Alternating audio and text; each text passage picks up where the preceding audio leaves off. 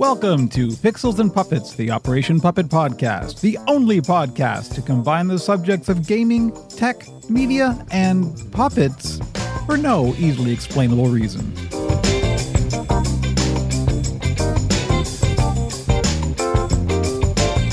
It is January 7th, 2023. You are the internet. I am Kevin Blades. My pronouns are he, him, and this is episode one of Pixels and Puppets, the Operation Puppet podcast. Take that, Scarlet. Joining me are my co hosts. His pronouns are he, him. It's Jamie, aka Scumboy. Hello, feeling funky.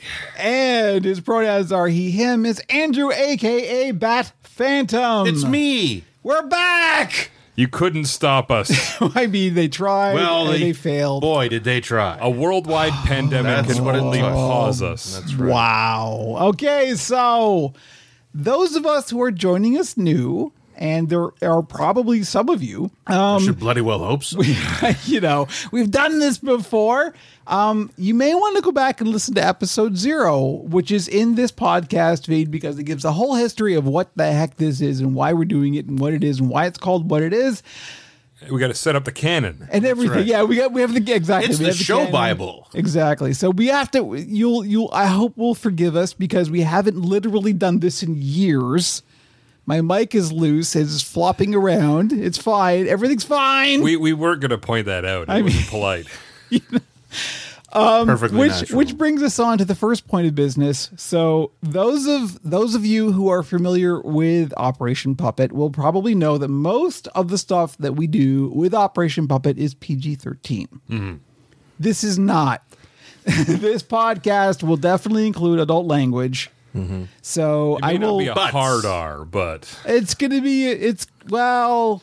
I mean, you know, we're. I'm, I mean, I'm three scotches in. I mean, this You the know. sound of this is not bourbon. I'm going to tell you right, right now. It's it's just lemonade. I mean, we're, Oh. we're safe oh. by the new YouTube algorithm. If it does go up on YouTube, it's been at least 15 seconds. I wasn't planning to before put one on of us, YouTube, but- Before one of us said the F word. I thought it's 30 seconds, but yeah, we're good. yeah. Is there really whatever they thing? just- oh, that's the new thing. Yeah. They didn't tell anybody this. That's the best part of it. They just quietly implemented the new system to demonetize people. I did not know. Oh, it's delightful. Wow. But basically, yeah. They said if you say a bad word between the first 8 and 15 seconds of the clip, then you're demonetized.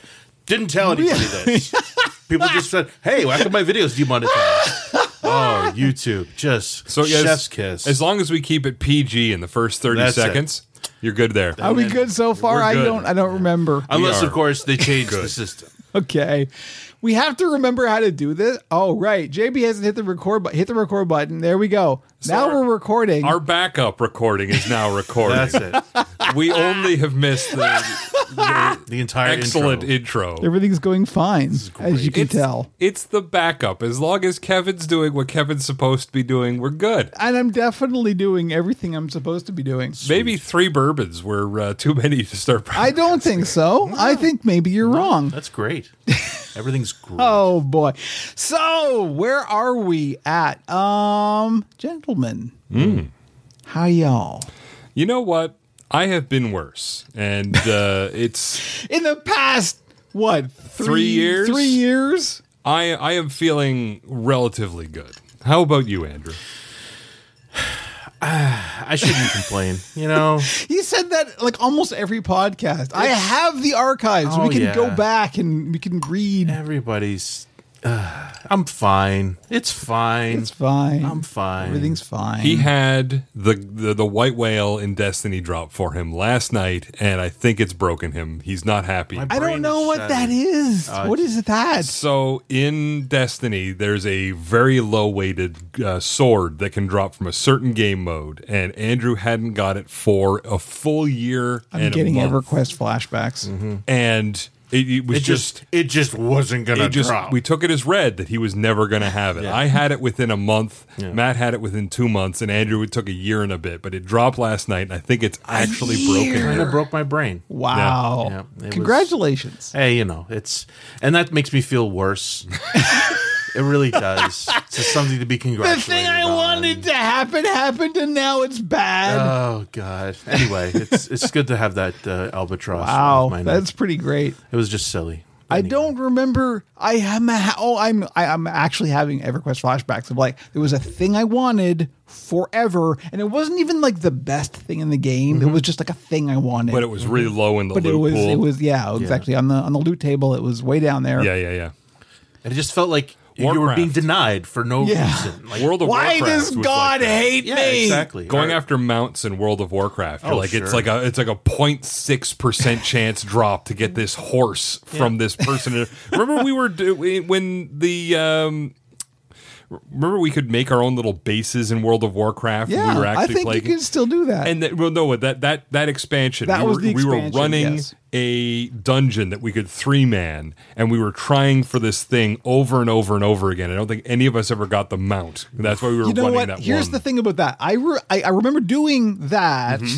but I also don't remember what we were going for because the scabs in my brain Mm. from EverQuest were like, it doesn't matter. Yeah. it you know it doesn't We- matter. I was nothing's, after nothing's going to happen.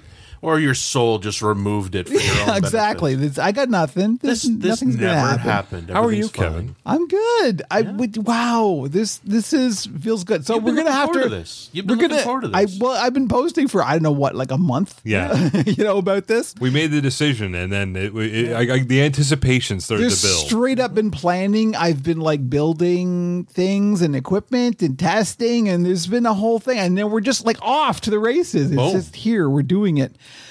It feels good. It feels mm, it, well. It, does. feels. It doesn't feel like any time has passed. no, it that really doesn't, doesn't. make any fucking sense. there, I swore. There, There you- you- There we go. drop. I'd say three minutes and forty-two seconds in, except that that's Except My- it's another minute on my of my that. quote unquote audience is not used to this. No. If I swear in a character voice, you uh, have to slap me. Yeah, It- That's, those are the that's rules. The key. That's the key. It- it- Frankie can't swear. the, That's the last podcasts we did were around the Star Wars celebration in 2019. it's true. Wow.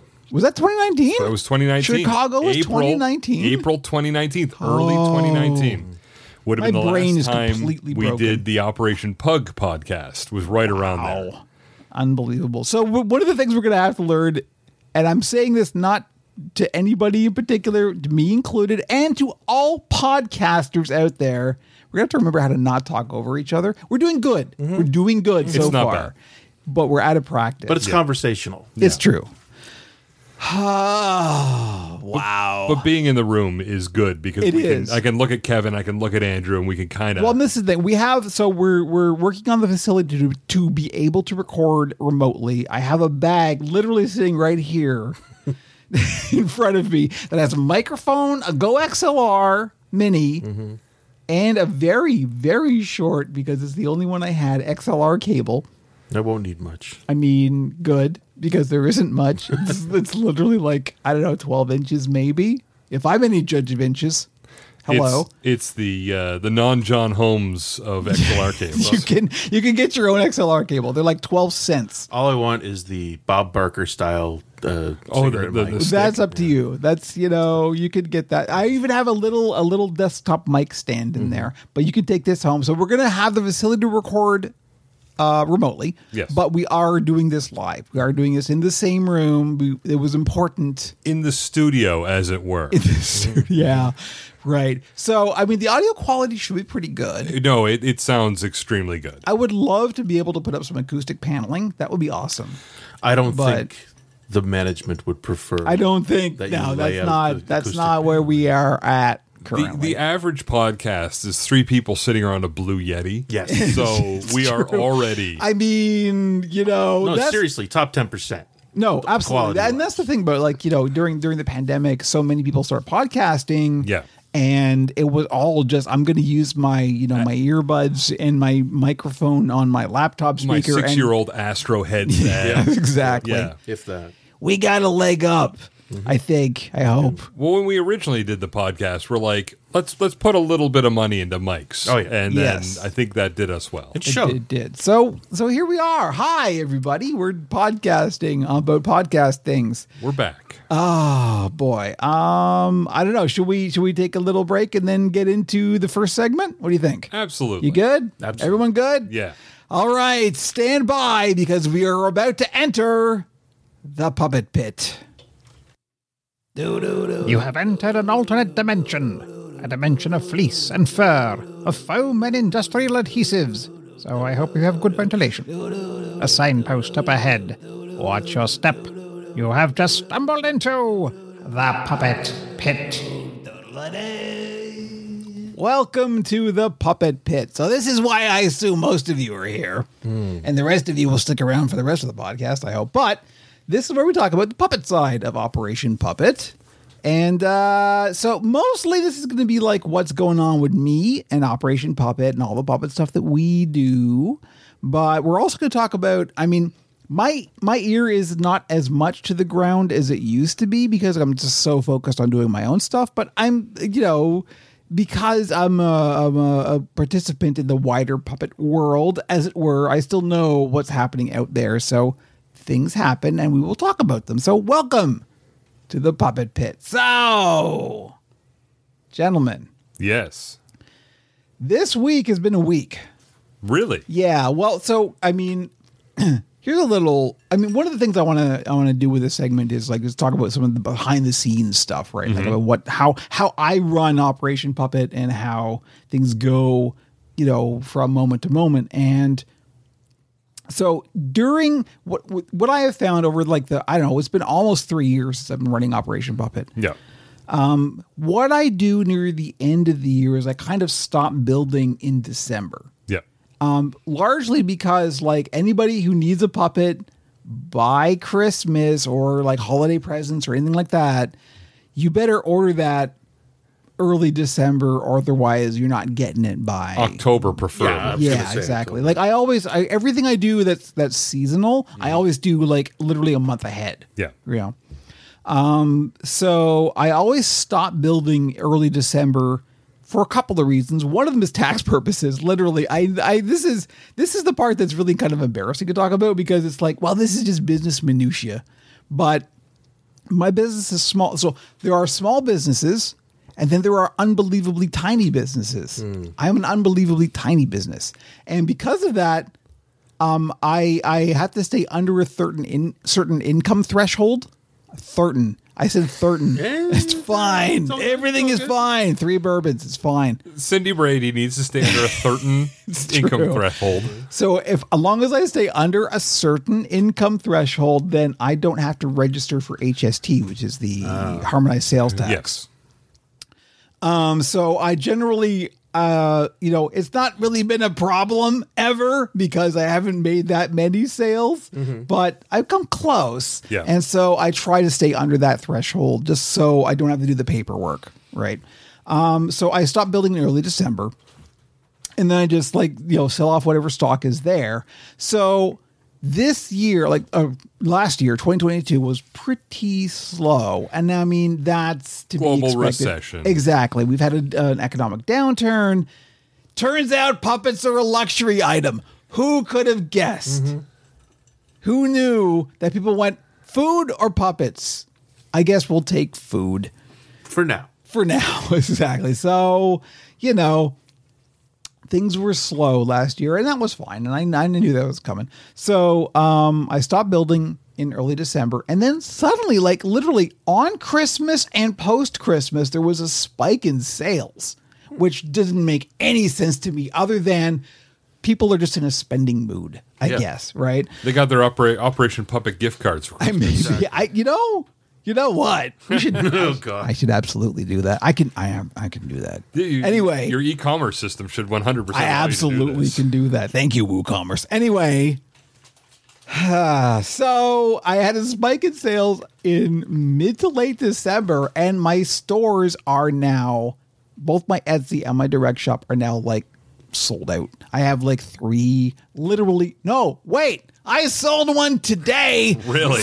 So there are Two. Two. There are two puppets currently up for sale. Now I made two this week. I haven't put them up on sale yet. Nevertheless, May I say they look excellent? thank you. Um, nevertheless, that is the the focus currently in January of this year is and and probably February as well is to just restock the shops because I've got no stock. Suddenly, I expected to have more stock than I have, and now there ain't nothing there. So I've actually had to push some commissions back because I do occasionally do commission work.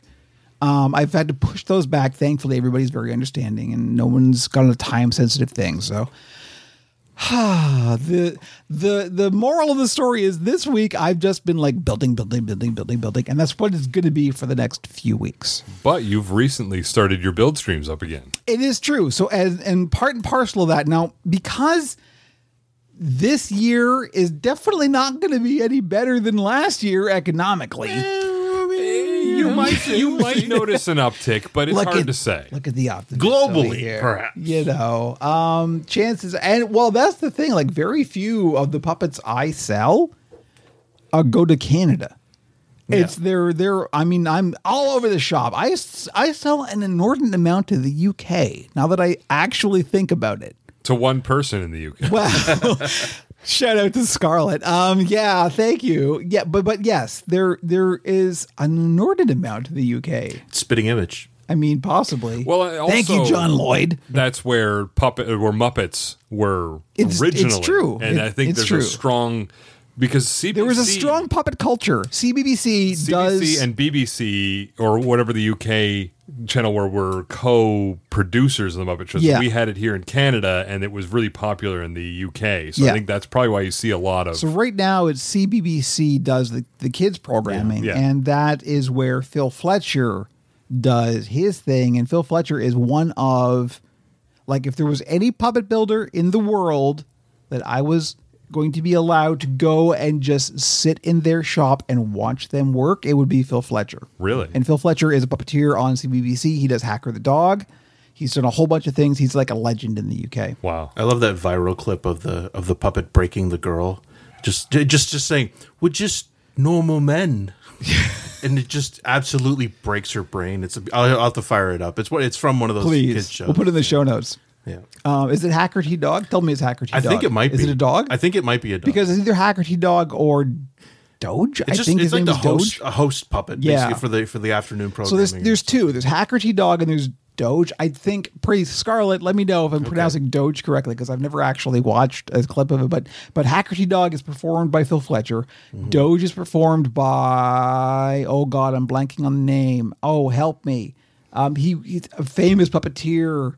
He was in. Oh, I'm gonna look it up. Look, Phil, Da- Phil, Phil David for me. Goals. no, it's not Dave Goelz. Um, you know who'd be great to get on this podcast? Dave Goelz. I mean, yeah. I would love to talk to Dave Goelz. I mean, h- hello. it is Hacker T Dog. Hacker T Dog. Okay, Hacker T Dog is Phil Fletcher, but the, Warwick Warwick T somebody. Does everyone have a T in their Everybody name? is has a T. Everyone's Warwick, Thaddeus. It's not Warwick Davis, but it's hmm. not. It's it's Warwick somebody. No, he, I, oh, he was gosh. busy. He's Yeah. doing he's doing Willow. The clip's actually from 2016, but it Oh, came wow. up in 2022. Okay. it's a it's beautiful. At, at any rate, at any rate. Yeah. Wow, where were we at? I can't Well, you were even- you were People about to talk appreciate about your build streams. So yeah, one of the things I decided that we should probably do this year, among any year, since there's probably not going to be a good year for sales, mm-hmm. is I want to try and get more eyeballs onto Operation Puppet. Just like get more people, and one of the ways I'm, that it, it tends to be really good for doing that is doing the build streams. So I've been doing live streams of, and it, it used to be Q and A build streams where mm-hmm. like I would take audience questions and then I would do build a stream around you know answering the audience questions. Now I'm just like, well, I got this work to do. I'm just gonna like stream what I'm doing every day. It's you know? it's it's really friendly. It's I, I, I'm a habitual uh, viewer, you're a mod. You have to be. You're obligated. and um, it's it's great because people come in and people will say like there's, there's a couple other small puppet builders that will Hmm. be in the chat and they'll talk about you know oh I have problems with hands or how do you do the mouth plate or Who do you think you are? do you do you do, do you this- not know who I am? In do you do scene? this inside out or we want to see more hand stitching Yeah. Well, yes, exactly. Well, that's Zep is usually like more more hand sewing.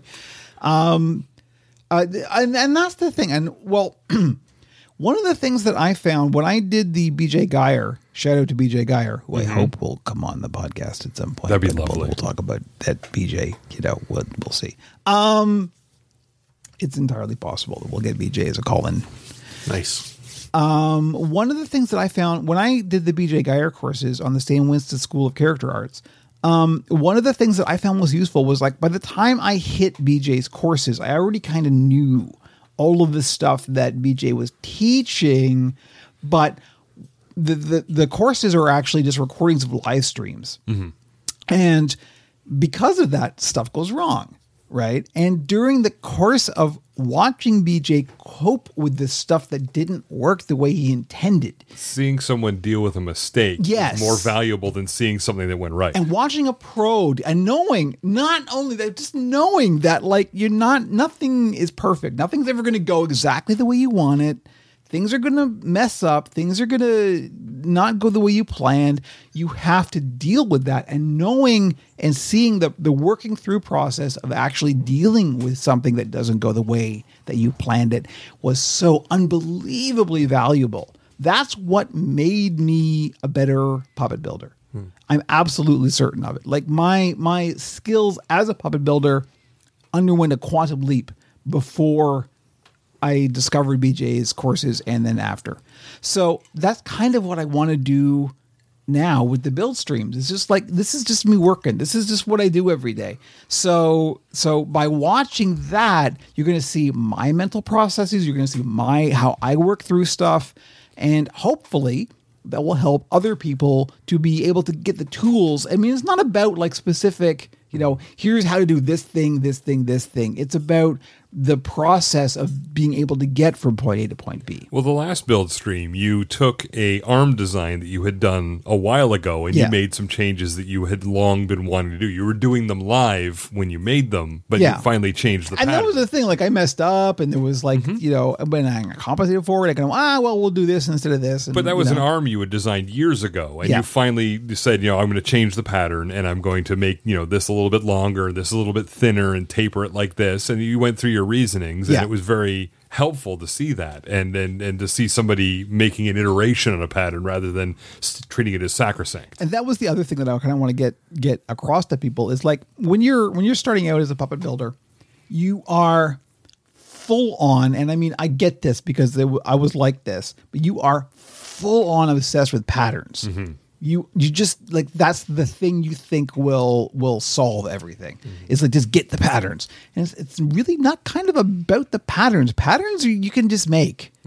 Uh, it's it's about the processes of getting to that point, and it's about the process of understanding how design works. And patterns are in flux. Like you, Patterns are constantly changing. Be like, changing things. All you have to do is look at look at the Muppets. Look at how many iterations there are of Kermit, and if you if you don't know that, go back and look at the history of Kermit. Because like when I made my Kermit replicas, um, I I did that. I went back and I looked at how many different versions of Kermit there are. His hands specifically changed radically between versions. It's wild. I, how I, I never noticed that until you started doing this research on it. You told me like there are some where his fingers are just stitched in the middle and they cut them down the sides, and there are some where they actually are somewhat. I mean, I went I went into like archival photos from museums that have preserved pieces from the original Henson collection that were like, okay, this is clearly how this was put together, but later on, three years later, then they did it like this. You know, it's it's a whole pro- and there there is no single canon. That's the point. It is it is learning a process. We are always in the process of becoming. Yes. What's good is if you did a live stream of you even doing a Kermit replica, there would be nothing wrong with that. Nobody can. I'm, I'm serious though. You can you can do Yeah, that, yeah, and yeah, the lawyers that's are right. going to come down on you because you're not selling it. It is true. You're simply making the puppet. Well, that's why, like you know, the backgrounds of all my streams, I've already got Kermit sitting there, and Yeah. that, that's intentional, obviously. Oh, sure. I want people to look at the thumbnail and go, "Hey, is that Kermit?" hey, where'd you get the Kermit? Yeah, funny exactly. story about that Kermit. They they are the best Kermit. But people, I mean- people like the process. People, even if people had no idea about puppets, there's a huge demand for uh, people to watch people apply their craft. Yes. and that's what you're offering as well. When- you know, people love puppets, but they also like just watching people operate, and people Well, and people get into the the nitty gritty and see what goes into making anything. And this is, you know, it's it's art, and, people appreciate. It. You're that. bang on because I have like several regulars who have no interest in actually building puppets, but who just like the to watch the process of this happening. Right? when Double Fine did the Kickstarter for their adventure game reboot, which became uh, Broken Age, uh, Tim Schafer said, "We want to show you the process." Like they mm-hmm. were having mm-hmm. two player productions come in and film how you make an adventure game. They wanted to show you how you made the sausage, and tons of people came in and and donated because they wanted to see the process of making a game. Like Tim coming up with the over like the outlines and then fleshing it out and then coming up with pipelines and tools and um, and it's what you're doing basically over a long period of time through these live streams Yeah. is showing your pipeline showing your tools showing the methods that you use you do barge this way but some people do barge another way like Yeah. I, know you've talked about how some people stipple the barge for some, Some reason people would look at the way that I barge and go, "What are you doing? Stop it!" but it's it's really helpful to see someone doing something even if you're not going to do it you're you're learning something Yes, and you then understand the you process. go forward We're like half an hour in, and we're we're only on point one of the, all of the notes. We should probably move on. but you know what i heard that something happened with a podcast. Something has happened. There is breaking puppet news. Moving on from strictly Operation Puppet stuff. Oh, this is actually kind of big for the puppet building world. This is huge. Um, there is a company that has for the past I don't know how long, like since long before I start got involved with this, uh, has been selling the the fabrics and the materials uh, specifically that goes into puppet building, uh, the fleece The particularly, Um, and they're called puppet pelts. And it was a company that was started by a mother and daughter operation, Laurie and Cindy Nickerson, if I remember correctly, Nicholson, Nickerson, something like that. And they've been going strong. They've been like, if you if you have ever touched puppet building, you have probably bought something from Puppet Pelts. Wow. Right. Um, and as a result, they have been like a central kind of clearinghouse for all puppet building stuff. Um, uh, Cindy, who is the mother, is retiring. And as a result, Lori, I think, is also is also getting out of the biz, and they are looking to sell. wow And this is huge. This is like, uh, you know, I don't know, Microsoft going, you know what, we're done. Can anyone want to buy us?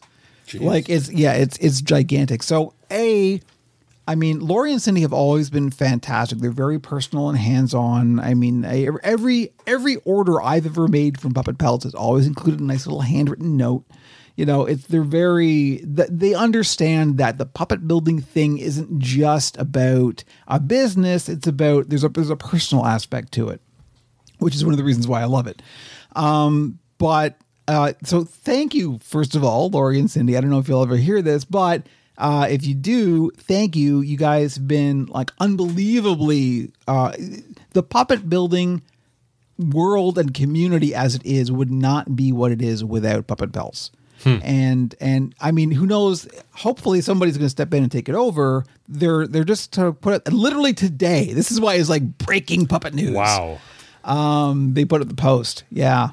Uh, wild. I mean, I never thought I would see the day, hopefully but someone steps in I hopefully it's not a, a corporation steps in and just buys that company who outright. knows, right? I mean, I doubt a, a huge corporation would do it because it's not that big of a thing. So like, Hobby Lobby or somebody steps in and says, "Yeah, well, what the hell? We'll just absorb that." And I, well, the other thing is there Outsource are there are alternatives. Like there are Oh, other good. places. you use a place called weird kids So there's a few places you can get puppet building supplies, and I mean because we use a very specific kind of fleece that is not carried by like large box stores. Um, it's a nylon fleece called Nyla fleece, um, among other things, and there are other kinds of fleeces. But um, and well, this is the other thing that's that's kind of weird. If you want to get into the minutia, because we probably do, because this is a puppet building podcast there the so nylon fleece is what is mostly currently used for puppet building because of the pile, because of the stretch, because of a whole bunch of reasons. And it is the closest approximation to the original Antron fleece, which was used for building the Muppets. Um, and that was that pilly fleece. And it is very, really it is liked. very, yeah, it has a very strong texture. It has a very large stretch. It has a very thick pile. Yeah. Nothing has yet come around that has quite the pile of the original Antron. And it's one of the reasons why when the original Antron got discontinued and they couldn't source it anymore for the Muppets, they actually, like, I remember uh, seeing an interview with Caroly Wilcox, who was a uh, builder for Henson, who was saying, like, we would sometimes double up the thickness of Kermit's head because we couldn't get the original Antron fleece anymore. So we had to like mimic the qualities. Double up of this that. lower Yeah. quality fleece to make it even approximate Antron. So right now, Nyla Fleece, which is the brand name, is owned by a company called Georgia Stage, and uh, they are the exclusive distributor because they own like the copyright of the chemical formula for this fleece. Um, and they sell the Puppet Pelts. Puppet Pelts is also kind of pioneered, and I, I don't know exactly what the legal uh, situation is around this, but they have pioneered a kind of fleece that they call Fuzzell, which is trying to kind of mimic some of the qualities of the original Antron fleece. Um, and they are the exclusive distributor of that kind of fleece. Uh, a lot of people like Fuzzell. I'm not crazy about it. But anyway, um, it is a very popular puppet building fleece. It is also kind of expensive. Um, and so the question now is like whoever takes over puppet pelts, what happens to to not to Fuzzell? Like, I mean, Puppet Pelts and Fuzzell, like Fuzzell is owned by Puppet Pelts, as far as I'm aware. So what a- what happens now? Do Yeah. like you know the people who inherit Puppet Pelts? Do they inherit that too, or does that go up for sale, or who knows? Right? These days, the bigger company just eats the little company. That's that's the weird but thing. So who knows It'd be now? nice Yeah. if somebody could maintain some level of independence and have a have competition in that world. the extra interesting thing is there is competition. Literally, just like the past, I don't know, year or so. Oh gosh, I can't remember the name of the company, but they've uh, developed a kind of fleece called like F3 or something. They're a Florida company. Um, and that is uh, kind of similar to Fuzzell in that it is trying to mimic the qualities Did of. someone in the live stream mention that fleece? Yes, uh, JoJo Puppet Studio. Actually were- I think they were saying F3 you should- you should That I try should, I that. should try some. Yeah. I've actually talked to uh, Tom from Creature Work Studio, who is in Hamilton, who is a puppet studio in Hamilton, who um who got a whole bunch of this stuff and it was has been working with it. Apparently, Yeah. it's very similar to Fuzzell. Um, and so I'm eh, I'm kind of lukewarm on it. I don't know. We'll see. I, I wouldn't mind getting some. The, one of the problems is first of all, it's not nearly as expensive as Fuzzell, Hmm. but it's also like it's only available in white, so you have to dye it yourself. Ooh, yeah. Yeah. and that's kind of a thing for me because, yeah, I could do it. Or I make a bunch of ghosts. We, yes, exactly. I, every puppet is a skeleton from now on.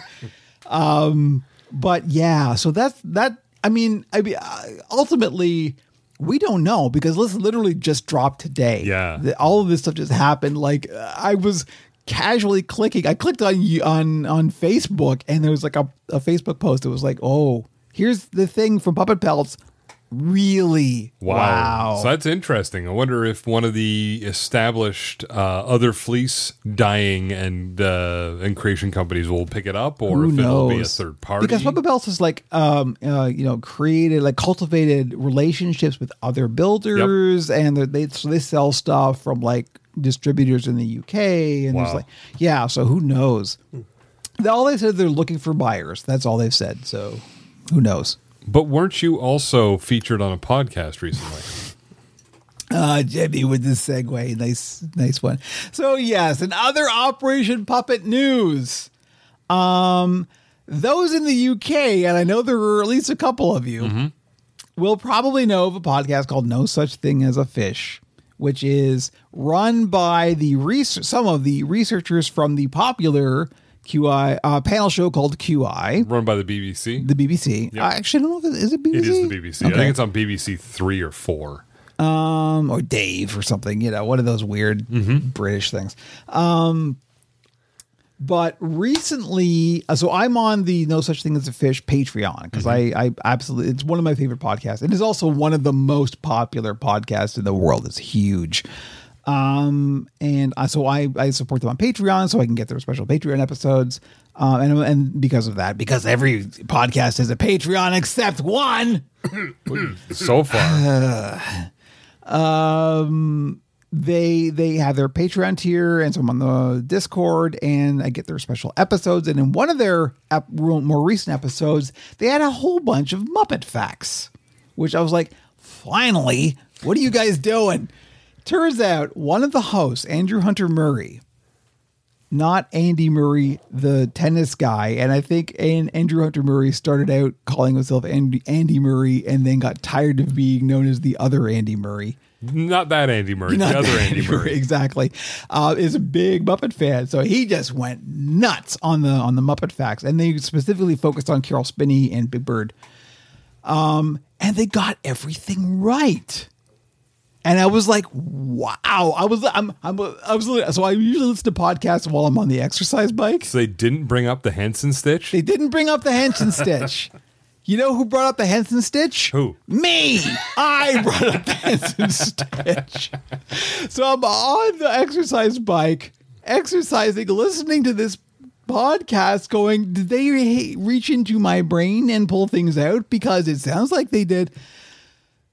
So I got on the No Such Thing as a Fish Discord and was just like, so I I only occasionally post on there. It's it's a pretty low activity Discord, mm-hmm. um, much like the Operation Puppet Discord. Yeah, Operation Puppet know. Discord's kicking. We're actually kind of at parity Yeah. with the No Such Thing as a mm-hmm. Fish Discord, and they have thousands of users. So FYI, we're doing okay. Yeah. Um, So I got on there and I just started going, here's some more Muppet facts. And people were just eating it up. They were just like, oh my, this is the best ever. So I went, one of the one of the Patreon episodes is drop us a line where it's like people who are in the Patreon tier can like write into them and give them either corrections or extra facts or whatever, just feedback. So I wrote a, an email saying, Hey, guess what, guys? You got it all right. Also, here are some more things. And I shot a video with Mike Hermit talking to Andy Murray specifically about how they got it all right. And that was awesome. Andrew Hunter Murray sent me an email the next day because Dan Schreiber, one of the hosts, who's the actual one who's on who's on the Discord, um, showed it to him, and he was like, "Oh my, this is this is literally like God said, dropped us a line." That's a direct quote from Andrew Hunter Murray. he sent me an email saying, "Hey, can we use some of your facts on the next Drop Us a Line podcast? Because this is amazing." I'm like, "Yeah, yeah, okay. Could you please, please, please? I'm just saying, Andrew, Andrew Hunter Murray, if you're out there, say say Operation Puppet. just just say Operation Puppet on com. one of the most popular podcasts on the planet, please." So anyway, that's going to happen at some point soon in the future. Nice. Wow. Yeah, I know. That's that was pretty great. Um, and just the fact that he he he saw it, he loved it, and it was like I I made I made Andrew Hunter Murray smile. That you was, made his you know- day. Yes, With uh, a video that you shot on your own time, which so that was unbelievably nice. You know what? It's nice to be nice to the nice. It is nice to be nice to the nice. I've talked a lot, so I think we're going to wrap this one up.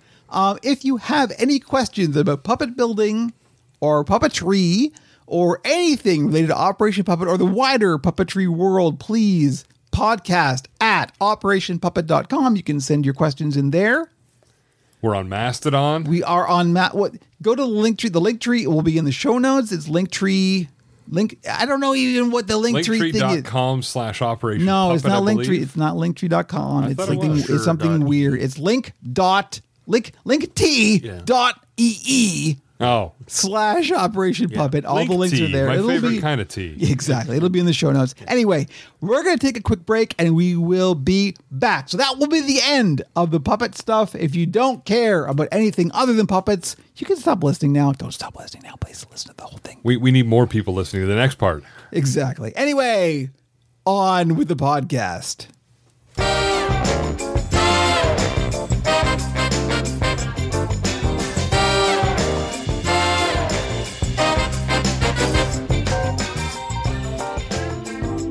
The sky above the port was the color of a YouTube video hit with a copyright takedown. Around the rainy streets, people huddled with neon umbrellas and impractical goggles. Here we fight the corporate ecologies and get excited about phones. Welcome to the mean streets of Gizmo Town.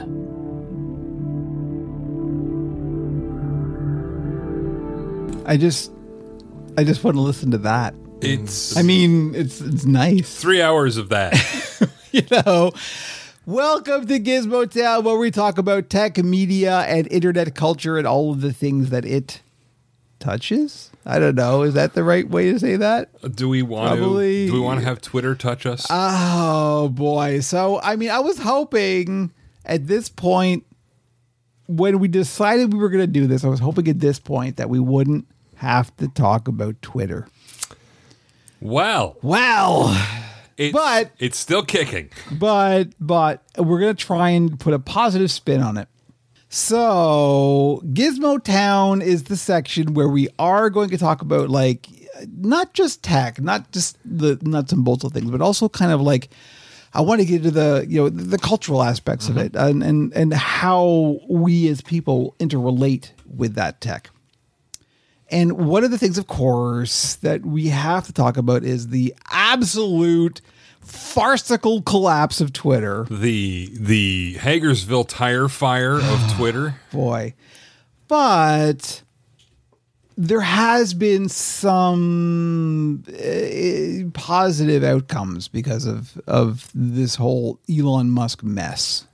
The ongoing deprogramming of people as they come on to Mastodon. Or, or other Other, yeah, other services. It, it, the algorithm of Twitter was a, a a hungry maw which everything was fed into, and, and and this is i think super important because like i didn't even realize until mm-hmm. i went okay this is the line. Like at, at some point i kind of went like as soon as it was clear that that musk was taking over i kind of went i can't anymore. I can't do this. Like i i really like twitter. Twitter was the one social media platform i actually enjoyed being on. I've stuck it out, but because the my curated timeline, Yeah. which is the people I follow, and I only ever have the linear time flow. Sure. as long as you keep clicking made. that button every three Well, months. it, luckily I haven't had to accidentally look at the the, the algorithms version of Twitter.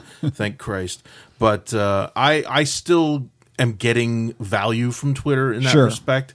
I mean, you know, people still talk about Musk Boy and, and all the, the bullshit that You can't escape it, And well, right, at this again. point, it's almost you know anthropological, where you're just trying to people are trying to take the big the big picture, look at it, and say, look how dumb he is now. Like, look the fact that he's managed to completely show his whole ass, and and the the mythology has completely evaporated. Yeah.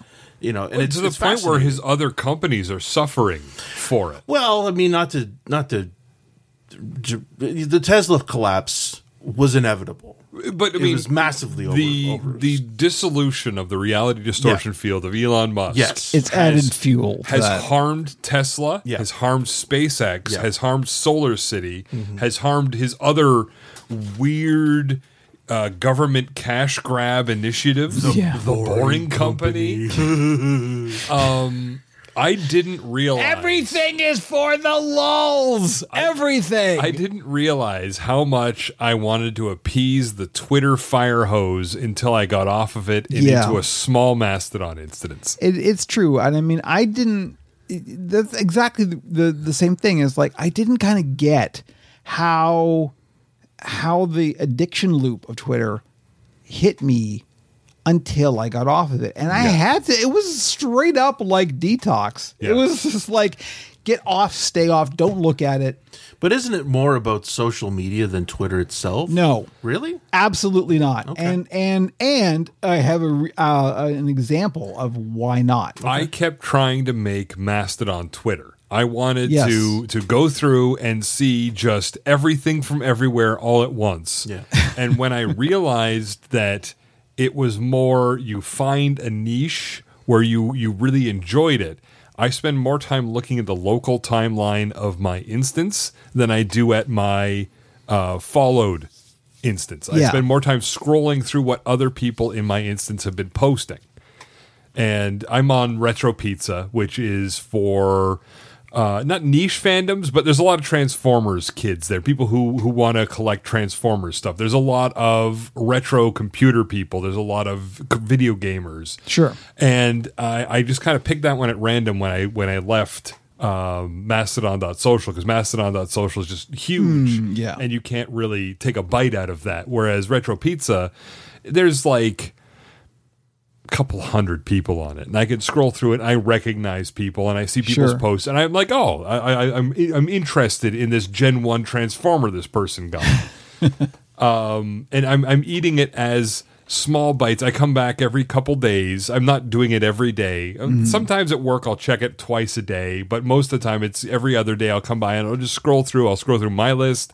and then i'll spend more time scrolling through the uh, local timeline just seeing what people have been posting. And this is what I have found is it's quite astonishing when you you hit a social media platform like Mastodon. I'm not going to say Mastodon is the end and be all because there will probably be something post Mastodon. Like Mastodon's kind of, I suspect, uh, a stopgap. it's a stepping between stone yeah um but the, the the super interesting thing about mastodon is because there's no algorithm because it is only driven by people what you see and what you consume is entirely in your control and because of that like the this the headspace of being even if you go to the federated timeline yeah you are seeing tons of, of noise to signal ratio but it's still just like nice. But you it's can- still it's just people being people. You can It's- follow a hashtag. If you want to follow puppets, you can Yeah. see every post that There hashtags. there ain't a lot on puppets. by you can way. see every post that tags puppets come through your your follow feed. Mm-hmm. It's it's like being at Floyd's barbershop versus the Eaton Center. Yeah,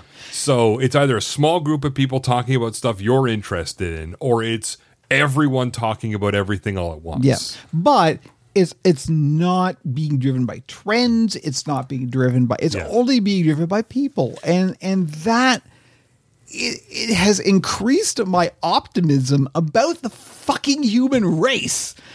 you know, because it's like, you know what, people mostly don't talk about bad shit. Mm-hmm. People mostly are just having a nice time and trying to live their lives. And like it's it is that. It really is that. That's part of. I think that's part of my issue with Twitter is that I use it as a filter for news. In that, Yeah. I let people that I like tell me about things that are affecting their lives in the news, and that's how I get informed on, on, a lot of this information.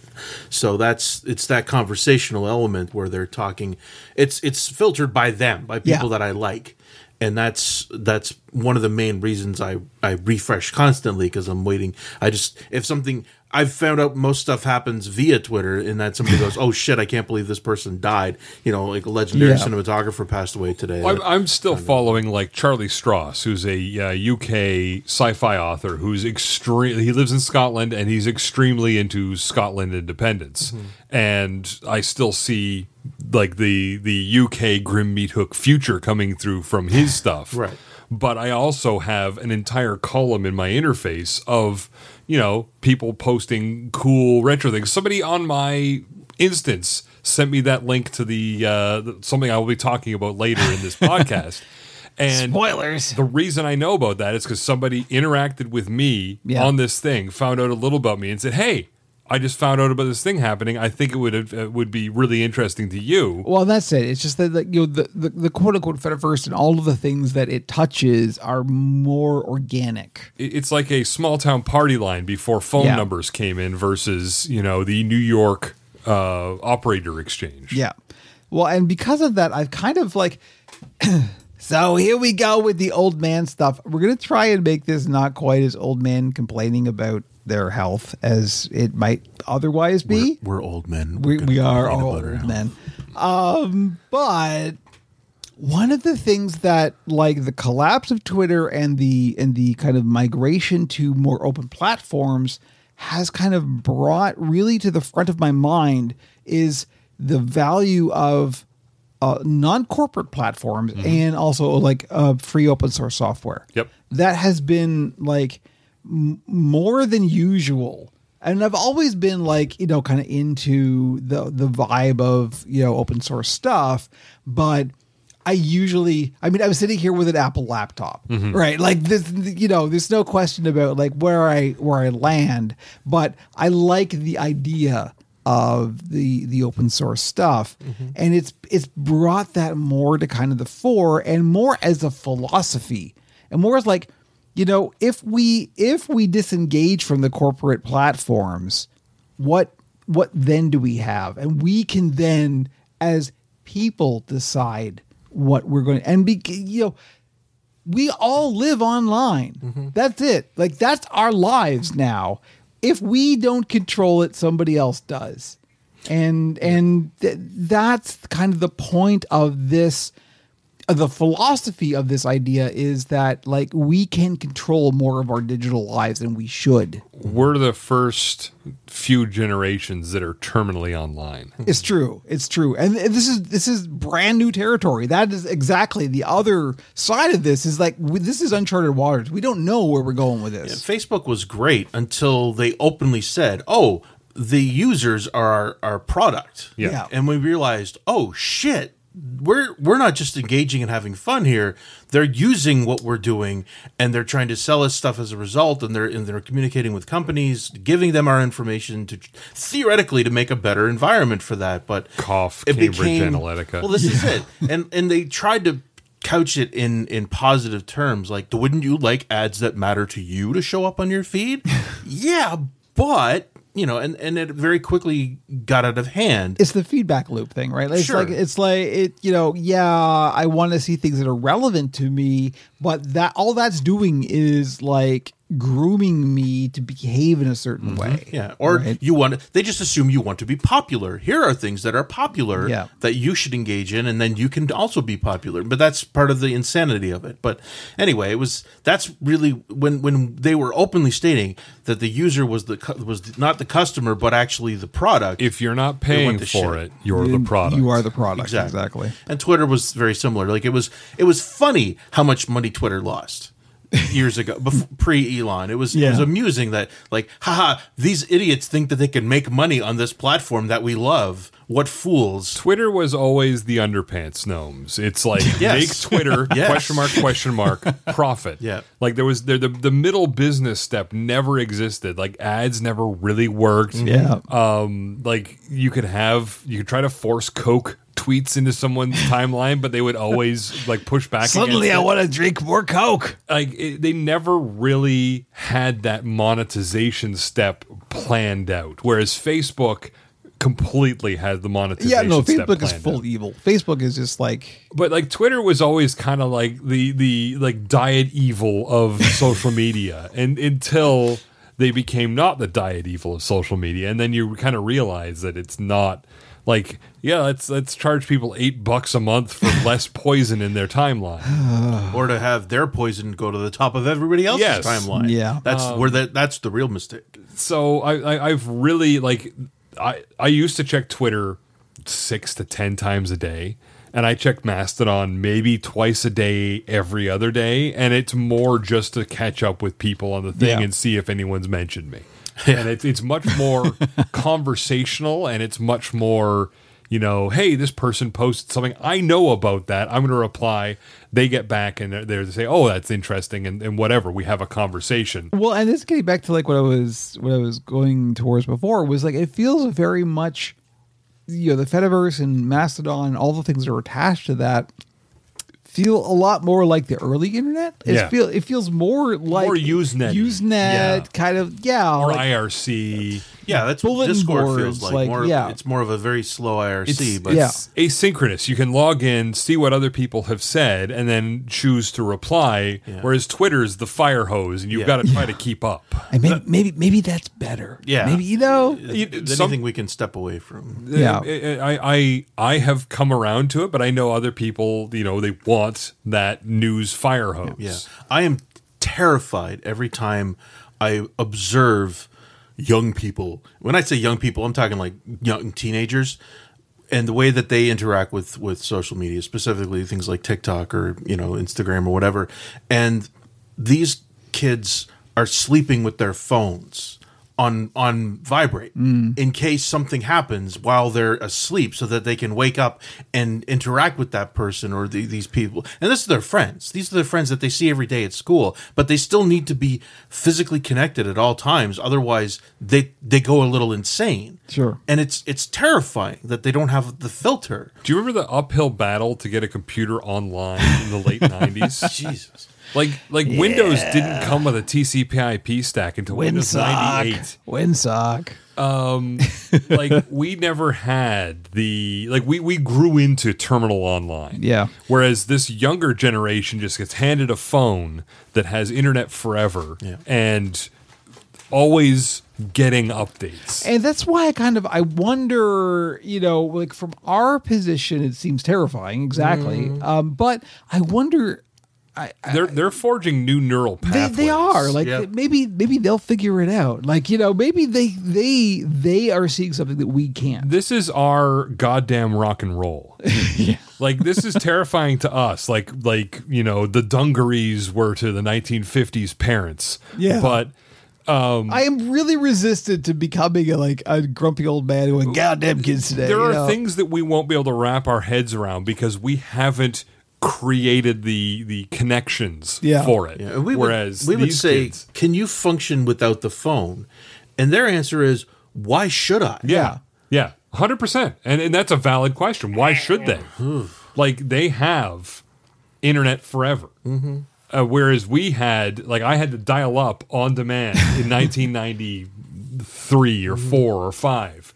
Like it wasn't always there. It was it was very impermeant. And then you'd check something and then you'd disconnect. Um and that was when I was, you know, late teens, early 20s. These people, like, in, in five, seven, nine, like nine year olds have phones. Yeah. Um, and they're, you know, they're they're dealing with this fire hose, and I, I, I can only imagine how things have changed in their brains to deal with well, this and deluge. that's exactly it, right? Like we we as a people of our generation cannot completely understand how people of that generation are. we don't interacting have the plasticity Yeah. anymore, where uh, everything is set. But then they did a study this week. It was they reported a study this week where they, uh, I think it was just post January sixth. They were trying to figure out radicalization of kids. So they, they created a fresh account on TikTok for for a person, and for a, I believe it was a teenager. Basically, just they pretended they were a teenager, and they didn't really they didn't set any preferences. They just started playing. Sure. It took seventy two minutes before it got to like an Andrew Tate video. Sure. Yeah, yeah. Wow. It just that's how quickly. But that's that's you that's pushed into the exactly right. what we're talking about. It's like the that's the, the, algorithm. weight of the Exactly. algorithm points to that direction because it gets engagement. Exactly. That's and that's. but but it's also you know the the people that are inclined for that kind of thinking tell the algorithm that more people should be seeing this. Mm-hmm. The more people Yeah. that find their way to Andrew Tate and say, "Hey, this sounds right," that that interaction drives Not even right. Just like Or hey, more look at this. This this is a thing, you know. It's Step it's, right up. um, I'm, I'm taking this into my fire hose brain. Yeah.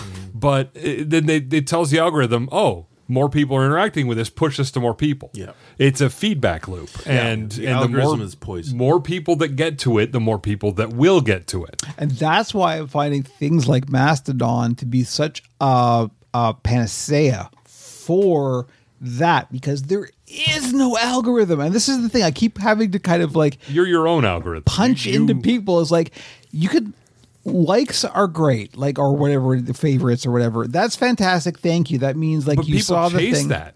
Like that that was a thing. I was always trying to get something that, you know, Yeah. people would like on Twitter or people would retweet on Twitter.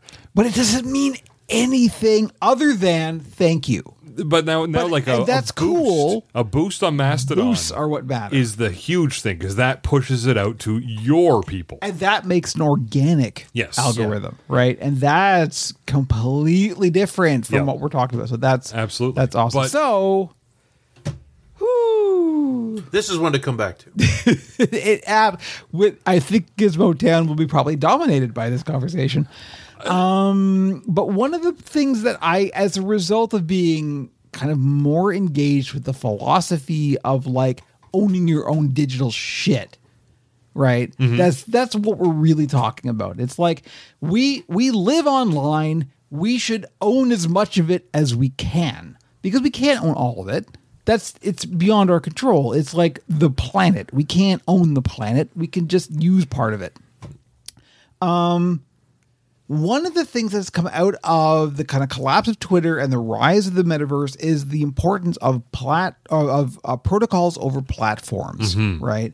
And the the kind of resurgence of RSS has become like a thing, which I is shocking. The fact that really simple syndication still is of any note Yeah. in this day and age is amazing and is a uh, a testament to its resilience and how well it was Well, designed. they tried And- so hard to get rid of it. Oh, well, that's the thing. That's exactly it. Because Yeah. like Twitter try at Google. first, at Yeah, first Google. Twitter was like, yeah, sure, here's your RSS feed of your feed, right? Yeah. And then they killed it, and you know, as you say, Google, Google killed their RSS reader. And it's like, but RSS is the protocol. I'm gonna say it, and I feel guilty for saying it. It's the protocol of the people. Oh, all right. I'm Uh, sorry. You know, I'm you very own it now. I'm, you know, It is. Quote- Great. You can you can quote me. There we go. but go. it is. It is. Yeah. It is the protocol for everybody. It is. Can I just admit I've never ever got my head around RSS personally. I've just never it, bothered. it, with well, it. it is kind of nebulous, and I don't. is, I and I'm- don't. You I know what don't blame you for. Do you for. remember web rings? Barely. But yeah. It's it's basically a a self discovery web ring. It is a point that you can you can say you can point a a, a, a web resource like a reader or a web page or something. You can point it at this thing at this address and go, give me everything that's there. Yeah. Right. That's what RSS is. Real simple syndication is what the it says on the tin. Mm-hmm. It's a syndicated feed. So as you publish new things, they will get sent to that feed, and then you can take that feed and put it wherever you want. Yeah, it was interesting how how quickly Google wanted to murder it. Yes. Once they once they started offering Because they alternatives. can't, you can't control it. Right. You can't control what There's people no put in that algorithm. RSS. Yes, exactly. You know, how do So- we how do we jam ads into it? to that end, uh, I have joined because of the Operation Puppet blog. I have started blogging, as the monarch would say. Again, I am blogging. I have been blogging. Um, and I have there, there's been this resurgence of interest in blogging. Uh, specifically because it is not algorithmically generated. It is people posting stuff that they want to post. Fucking Tumblr is coming back for Christ's sake. Tumblr Tumblr has made a resurgence. That's where we are. Fuck. Yep. Um, and because of that, RSS has become more important. Yeah. So one of the things that I want to do, because I'm me and I take on things that are way more than I should, I want to write my own RSS reader. Like I I'm out. I I have no idea. Like I've been a web developer. I've worked on front end development. This is not mostly front end. This is all back end hmm. stuff.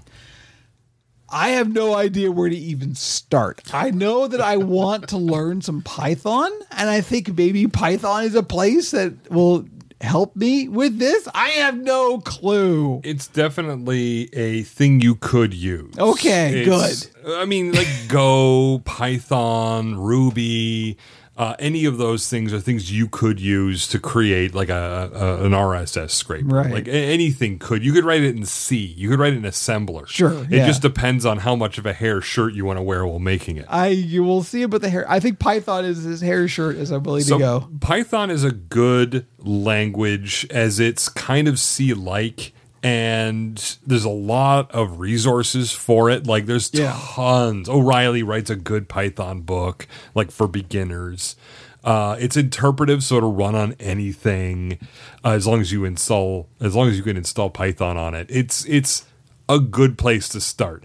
Ruby is really good for if you want it to be a web app. Um, God, I can't even remember. There's, there's all kinds of different places, but like Python, it would be something you run on the command line and Well, that show yeah. up. So I have a Linux server, so that's a start. Um, but but my goal is I want to write an app that runs on my Linux server that I can access. It doesn't matter if anybody else can access it. that will read an RSS feed that I can add new feeds into that I can also because Mastodon if you if you just append RSS or I think it's RSS to uh, any um, uh, account, it will just give you an RSS feed of their of their posts, which is fan freaking tastic. Let me tell you. So I can like include Mastodon or like the Fediverse or you know all the um. Yeah, maybe that's the killer app is just being able to use Well, use an. RSS There feed is- to, to pull is- the different mastodons there into one. so much potential here. It's like you can just create your own freaking feed of everything you want to see, and that's kind of imp- uh, compelling to do, right? Like I want like oh, I'll, I'll make a thing that's like all of the accounts I want to see. All the news I want to see, all of the thing, all of the things mm-hmm. I want to see, I want to just have on this app. Now, here are my goals. okay, I'm stating this now on the podcast. So when in like you know I don't know a month we come back to this and go, how far are you? No, no, nothing. I None, nothing. none far. I want to be able to from from from a web app. So you know from a browser, I want to be able to add new feeds. I want to be able to change the order of the feeds. Ooh, that's a that's a big one. Um, I want to be able to add stuff from the Fediverse, so from what was it, ActivityPub, I think is the protocol for yes, that's ActivityPub. Is Yeah. the Fediverse. is the Fediverse. Yep. Um. Oh, and this is the other thing. Like, man, the Fediverse is huge. Like, there's more than way more than Mastodon is just one thing. Once again, I have no fucking idea what you're talking about. You keep saying Fediverse, and I, I don't think I've ever heard this term. I am going to do an Operation Puppet video with Frankie talking about the Fediverse and what it is and how how it behaves. What what's Jamie's I'm, Jamie's I'm point just to get me. digging around Grav, which I use for my blog, and there's no built-in RSS. What? There's a premium plugin that will attach to a certain type of RSS, which I've never heard of, but like mm. basic RSS doesn't seem to be part of This this. is a problem. Mm-hmm. That's is a problem. That's interesting. I, I Anyway. didn't know that. RSS is the future. Is is the lesson, and we are going to embrace it. it's coming back, baby. So We're bringing that's- it back. That's my project: is to write an RSS reader for myself. If it works well, like I want to have like, I'm hoping to do like user accounts. Sure. I don't know. We'll Mm-hmm. see, but that that's a big thing because there's security stuff and there's That's that's once you have it up and running. yeah. Like, once it's up and running, we'll see about adding user accounts. Do you remember a thousand years ago when I wrote a PHP system for people to request records for someone to play at our house? Um, like a thousand years ago, I, I wrote a I whole, actually think I do. I wrote a whole crud, a create, re, uh, edit, dr- uh, delete. um, it- Oh God, I've forgotten crud. I made that from scratch in PHP, and I started with the internal, like my ability to create records and Yeah. and and do stuff, and then I added, you know, the ability to view it. Then I added this. So so start small. Start with the ability for Yes. you to see something, mm. then worry about, you know, putting a login form on it. Yes. Then worry about cookies. Then worry about you know hashing passwords. Like like start Yes. small and then add something to it and then add something to that. My primary goal is to get get this to be usable to me because I've got I've got a Linux server, so I can have a thing that it sits on that I can just access on my LAN. As long as I can get to that, then I'm good. So we'll see from there. My blog may not have uh, RSS, but I was able to update it to the newest version on my iPad just now. So I don't know if this will make for an interesting build stream. You, you No, around no, Python? no, definitely will not. I think- because it's going to be me watching 18 hours of YouTube videos. I That's- think you demoing it would be Oh yeah, that's different. once you have Well, something. Once it's up and running, we'll sure. see about But that. you with uh, with uh, like Visual Studio Code open, going, I don't even know. Oh God! type it What the is this variable? I have no idea. Well, the, the thing is, you would be creating the variables, so It's that's true. your your problem. It's true. Well, yeah, but I would still say that for sure. Oh wow! Have we done it? Have is that it? Are we good for Gizmo Town? I don't remember we? the notes. How do puppets fit in the meta- metaverse? I wanted to ask. Andrew added a note. Oh, I just I was just coming up with with stuff to talk about. We can we can put a pin in that one, literally. And All come right. back to that. you know what? another I do have something. Okay. You know what? Fuck you. I've got something for that. Oh, oh. I'm not saying there's not. So, I'm saying we could do a whole hour on putting puppets in the metaverse. It ain't the metaverse. Look, I'm just saying. Here's here's what I keep thinking about. Mm-hmm. So VTubers are a big thing. Yes. obviously. Um, as we know from the Frankie Play streams. Mm-hmm. Um, I if you if you divorce VTubers from the unfortunate immediate association with anime, Yeah. which you know whether you like anime or not and i don't um it it it is a thing i am absolutely 100% certain that jim henson would be super interested in vtuber stuff Sure. absolutely because you know it's a virtual character and it's mm-hmm. happening in real time it's Well, puppetry It's, it's basically his his servo puppets that he came up with for dinosaurs and later things. where Exactly. Someone didn't have to be crammed into a suit. There's a right now, if you were to go to Henson Studios, there would be a demo station up with I can't remember what the character is from Farscape, the little froggy guy. Mm. I never watched Farscape. That is like a virtual, like it's a computer rendered version of that character, but you can puppeteer it hmm. on on a physical rig. Do you know what Jim Henson would have liked? He would have liked the Kinect. yes. Yeah, sure. Something that would take basic facial features and turn it into a digital avatar. Absolutely. He would I mean, there was a there was a digital character on Muppets Tonight. yes. Right? Like that he would absolutely be into that. God, I wish Muppets Tonight had lasted. But but Tonight was really good. I loved it. Um, but it, all of this is extremely where Jim was heading. Yes. Yes. like he was very into someone operating something's face. Like all of the dinosaurs, the Yeah. faces were remotely controlled by a somebody with a rig on their hands. all all the gorgs on Fraggle Rock. Gorgs. Like Um, that that was like he was he was very ahead of the curve for telepresence in that way, um, and he would have loved VTubers and anything that takes a webcam or um, like a points system on someone's face. He would have loved uh, motion capture. Yep.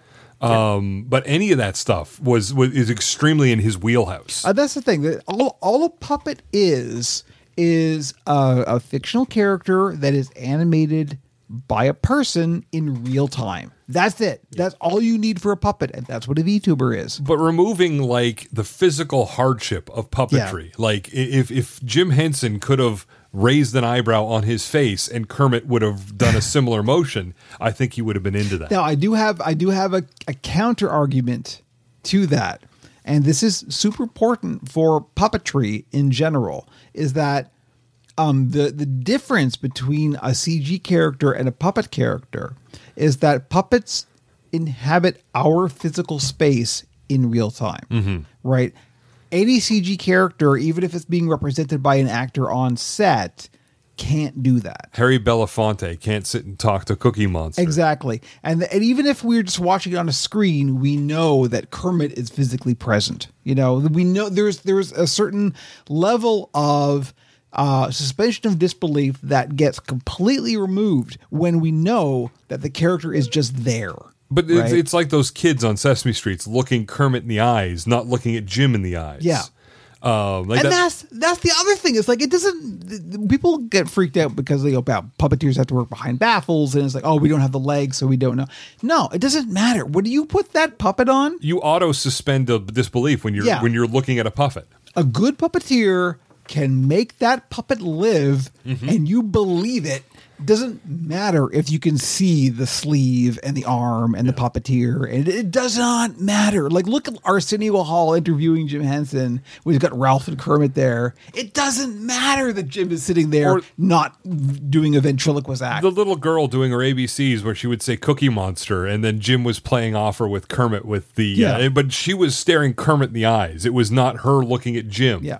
Uh, and it was such a good interaction and between you, them. you cannot do that with a CG character. Yeah. it doesn't. It doesn't matter how sophisticated the rig is. You can't do that. you, you can't act off a tennis ball. and on a that's the stick. difference. But as an iteration of puppeteering, VTubers are absolutely valid, and I think that. Mm-hmm. But that- taking it to the next level into into a virtual environment. yes, That changes it because there there the dimensionality of the, of the puppet can be present. absolutely, And, and, it this gives you a, a different interaction. But that that's a different platform than well. VTubing. yeah, also, still. like I remember Will Smith talking about this. well, Not that Will. Not Smith. that Will Smith. yes.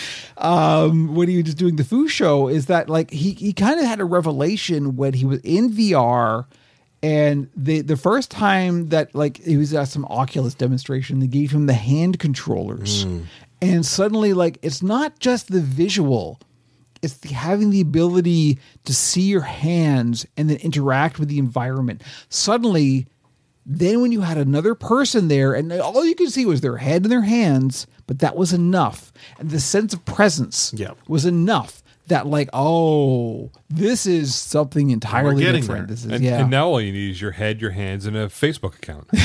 Ah, ah, we've got it back to the metaverse. Thank you. I will mention, uh, it, we're, I don't know if we've incorporated CES coverage into this, but one of the interesting do anything. It's our podcast. We one do of the want. one of the things that I saw this week was um, literal gloves. Yeah. like VR gloves. Like you slip on these gloves, Like the power and, glove? and they're haptic. So there, there's a physical reaction to it. So So, it doesn't you- look like it's it's simplified to the point where they're they're just basic. They look like normal ass gloves, and there's no crazy stuff seemingly attached to them. But they supposedly have haptic feedback as well. So when you they're like, getting squeeze, so there's- much there's- closer. there's yeah, there's some tension, tension. there's- I, need, Yeah. I need Johnny mnemonic tip sets. I need I need like weird f- like cyber clothespins that go on the end of my fingers. Yeah, and I mean, you know, as as long as we're strapping a, a cell phone to our face and putting gloves on, that's one thing. But until we can jack directly in and have a have a mental presence into that world, it's not And really that's the other be. thing. safe. It's like people don't remember that like what William Gibson was talking about wasn't about putting a screen on your face. No, it was It literally. was, was- literally like cutting out your nervous system. it was and- and- and it was a dream. It was a hallucination. It was you know, it was a consensual Yeah. hallucination experienced by b- billions of legitimate operators. Oh and thankfully, God. Lord Musk is pre- is inventing. He himself is is He developing himself- the technology for us to, has- thousands of dead monkeys. has killed thousands of monkeys. to get it to exactly the point where it's been for twenty years. this one's defective. Science cannot progress without heaps. we have a demonstration. It's exactly the same as it was Is it years ago. But man, of is there a lot of dead monkeys? Oh, we're Is it, losing do, it. do we have to have the monkeys in the room? It's important to give them the credit for the sacrifice. I feel I feel that we should bring this to a close now, oh, quickly. Yep. Okay, we're gonna take a quick break and be back with gaming talk.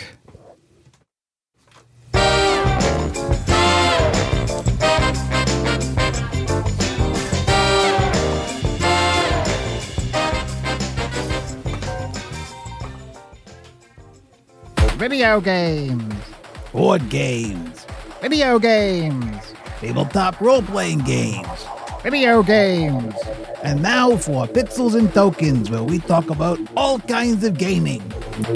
But mostly video games. Is this surreal yet? I, you know, I'm not used to hearing myself say things. I mean, it's true. Um, Remember tokens? I get, yes. yes, cardboard tokens. No, no. The I remember one arcade I went to. Oh, They- oh, tokens. The tokens. They literally painted quarters.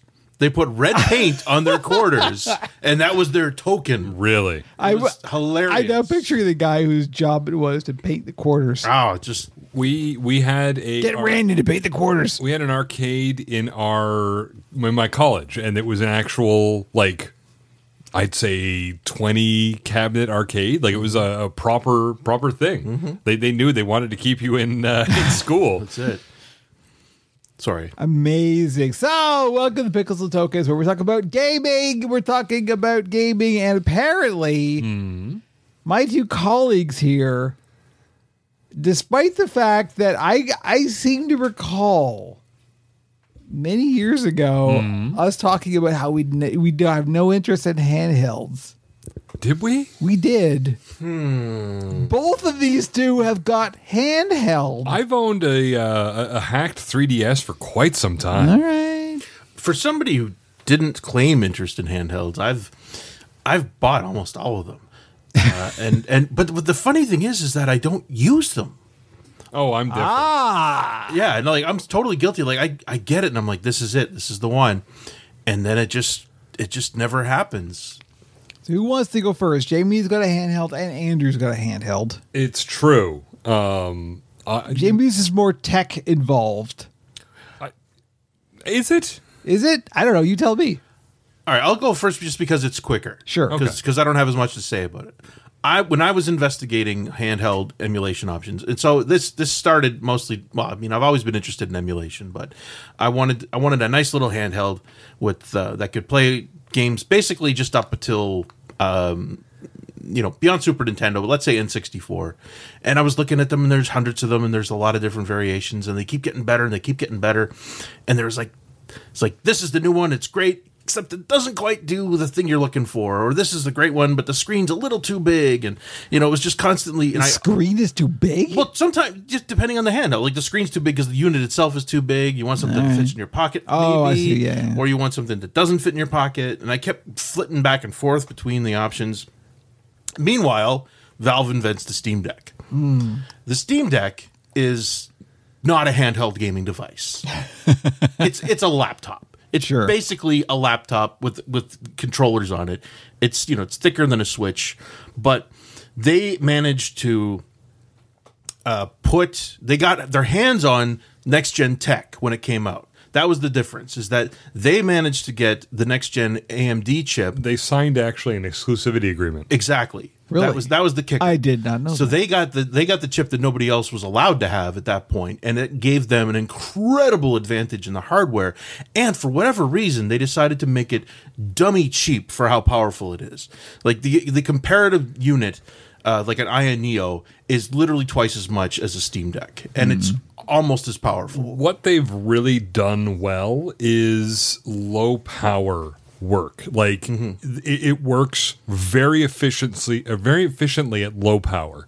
Uh, whereas a lot of the other things, they'll have higher burst performance, but it basically eats batteries for dinner. So what Sure. the Steam Deck does well is play at a very acceptable level at a very power sipping amount. Yeah. and it's it's actually brilliant. Yeah, my my use application was initially going to be when they reopened the school uh, post pandemic. Initially, we were looking at only using two areas of the school because they could space people out more. So rather than having our thirteen classrooms, we were only going to have the two big ones, and we were going to have to sit there and babysit them all day.